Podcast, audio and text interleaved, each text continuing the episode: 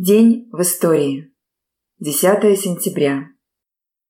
10 сентября 30 августа по старому стилю 1721 года в финском городке Ништадте состоялось подписание договора между Швецией и Россией. Так называемый Ништадтский мир стал концом шведского могущества, тяготевшего над Северной Европой со времен Тридцатилетней войны и на века закрепил статус России как великой державы, в том числе морской. Именно после блистательной победы в Северной войне Петр I принял титул императора Всероссийского. Из Московского царства возникла Российская империя, самая большая на тот момент страна в мире. 10 сентября 1879 года родился Александр Александрович Вермишев, революционный деятель, поэт и журналист. 10 сентября 1905 года японский линейный корабль, флагман адмирала Тога в Цусимском сражении, взрывается в результате вспыхнувшего пожара во время ремонта в доке Сосеба. Погибает 599 человек. 10 сентября 1912 года родился Херлуф Битструп, датский художник-карикатурист, общественный деятель, член Коммунистической партии Дании, лауреат Международной Ленинской премии за укрепление мира между народами.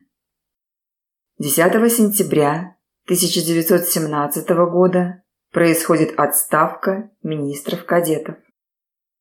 10 сентября 1917 года Керенский, занимавший поначалу двусмысленную позицию, затем отстраняет Корнилова от обязанностей главнокомандующего и обращается за поддержкой к советам. Рабочие, железнодорожники и матросы встают на защиту столицы и останавливают продвижение частей Крымова. В связи с наступлением корниловских войск на Петроград ЦК, ИПК, РСДРПБ, военная организация при ЦК, Центральный совет фабрично-заводских комитетов, большевистские фракции советов и Петроградского совета выпустили листовку ко всем трудящимся, ко всем рабочим и солдатам Петрограда.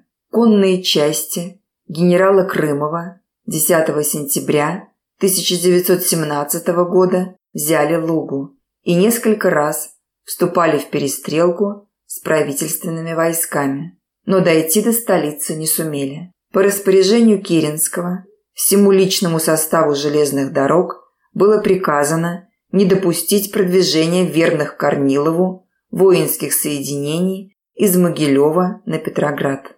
Железнодорожные пути и дороги во многих местах были взорваны и повреждены. Временное правительство заключила соглашение с большевистскими организациями и решила раздать оружие рабочим, которые начали формировать отряды ополчения – Красную гвардию. Пройдет два месяца, и эти рабочие с тем же оружием свергнут власть Временного правительства.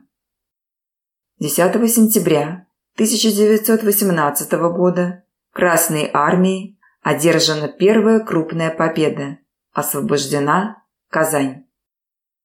10 сентября 1919 года подписан Сен-Жерменский мирный договор между странами Антанты и Австрии. Австрия признавала независимость Чехословакии и королевство сербов, хорватов и словенцев, лишалась Южного Тироля и Триеста в пользу Италии. Судьба ряда территорий фактически уже отделенных от Австрии, в том числе ее земель с украинским населением, Буковины и Восточной Галичины, в договоре не указывалось. Однако она была обязана подчиниться решениям стран Антанты.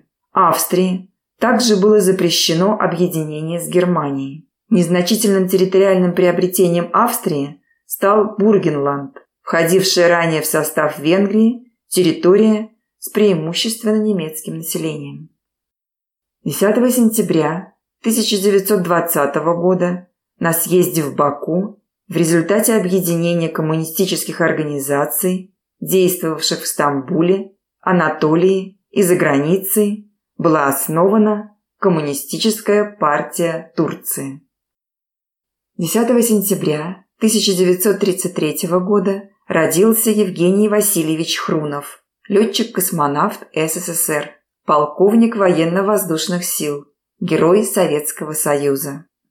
В ночь с 30 на 31 августа 1935 года шахтер Алексей Григорьевич Стаханов установил рекорд. Добыл 102 тонны угля при норме в 7 тонн, послуживший началом стахановского движения. 10 сентября 1947 года в ведомостях Верховного Совета СССР опубликовали указ номер 32, в котором лаконично говорилось «Установить ежегодный праздник День шахтера.